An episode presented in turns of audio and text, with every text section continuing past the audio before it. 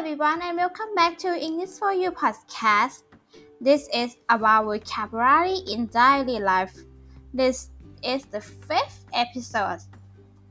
This episode is about landscape. สวัสดีค่ะทุกคน ยินดีต้อนรับกลับเข้ามาสู่รายการ English for You podcast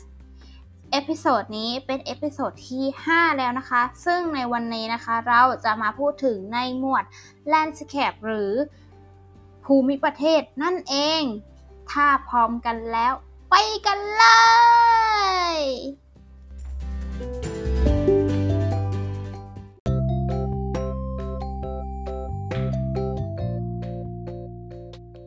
The first vocabulary is sea sea แปลว่า ทะเล ตัวอย่างของประโยคนั่นก็คือ Jennifer spent the whole morning swimming in the sea. Jennifer spent the whole morning swimming in the sea. ซึ่งประโยคนี้แปลว่าเจนนิเฟอร์ใช้เวลาช่วงเช้า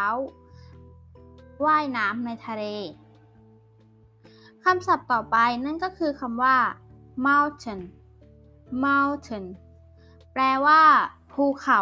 เมื่อเรานำคำว่า mountain ลงไปในประโยคก็จะได้รูปประโยคดังต่อไปนี้ The tourists like to climb up the mountain The tourists like to climb up the mountain ซึ่งประโยคนี้แปลว่า นักท่องเที่ยวชอบปีนขึ้นไปบนภูเขา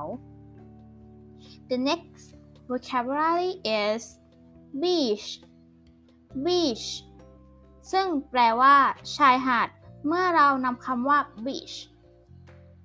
ลงไปในประโยคก็จะได้รูปประโยคดังต่อไปนี้ There are many kinds of shells on the beach There are many kinds of shells on the beach ประโยคนี้แปลว่า บนชายหาดมีเปลือกหอยชนิดต่างๆ อยู่มากมาย ในส่วนของคำที่ C ที่เราจะมาพูดถึงนั่นคือคำว่า waterfall waterfall แปลว่าน้ำตก เมื่อเรานำคำว่า waterfall ลงไปในประโยคก็จะได้รูปประโยคดังต่อไปนี้ I have taken some photos from the waterfall I have taken some photos of the waterfall ซึ่งประโยคนี้แปลว่า ฉันได้ถ่ายรูปน้ำตกจำนวนหนึ่ง ในส่วนของคำสุดท้ายของ EP นี้นะคะ นั่นคือคำว่า desert desert แปลว่า ทะเลทราย เมื่อเรานำคำว่า desert ลงไปในประโยคก็จะได้รูปประโยคดังต่อไปนี้ My mother is looking at the picture of the desert My mother is looking at the picture of the desert ประโยคนี้ก็จะแปลได้ว่า คุณแม่ของฉันกำลังนั่งดูรูปทะเลทราย